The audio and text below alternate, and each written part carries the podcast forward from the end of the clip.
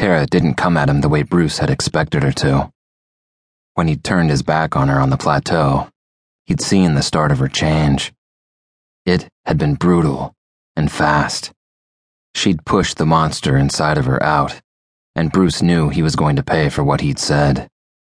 The night felt blacker than black, as if every bit of light, even from the stars, had been sucked out of it. Or the power that crackled in the air made its own artificial sky. Either way, he couldn't escape the blackness. But he didn't want her to be in control. He didn't want Tara to be the one that made him choose. They were dating now because it pushed up her power in the pack, and he was feeling it. He kicked himself for not thinking it through properly and falling into a relationship that was ruined before it really started. Tara was a manipulator, a trickster. She'd sugarcoated the idea of dating the family's alpha and cleverly forgotten to mention that she could suck power out of Bruce whenever she wanted to. Bruce had expected her to jump him from behind the moment she was a leopard. Tara was a were leopard. She was powerful and she craved power. She would do anything to get more. Her leopard was big, the size of a small horse rather than just a normal leopard. Even as Bruce walked away from her, his back to her in a way that was never acceptable to an alpha, he expected her to jump on him from behind. Instead, she let out a roar that made the hair on Bruce's neck crawl down his spine. He heard her or rather, felt her come closer. Her power beat at him like a violent wind before she reached him. Tara jumped in front of him, stopping him from walking away. Her eyes were terrifying. They were completely white, and the black pupils had narrowed to thin slits that reminded him of a snake more than a cat. Just one look at her. The size, the muscle, and those horrible eyes, and it wasn't hard to tell that this wasn't a creature you wanted to fight. But Bruce didn't have a choice. And as a human, he stood no chance.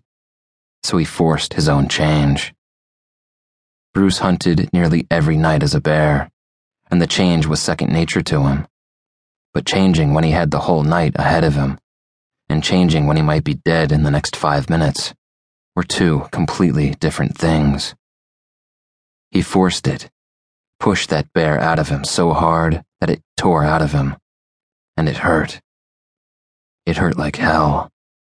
It felt like his body was being ripped apart, skin tearing open to make way for the animal inside. Four times the size of the human. Bruce could feel his bones shift, and where it usually just felt strange, it hurt this time around.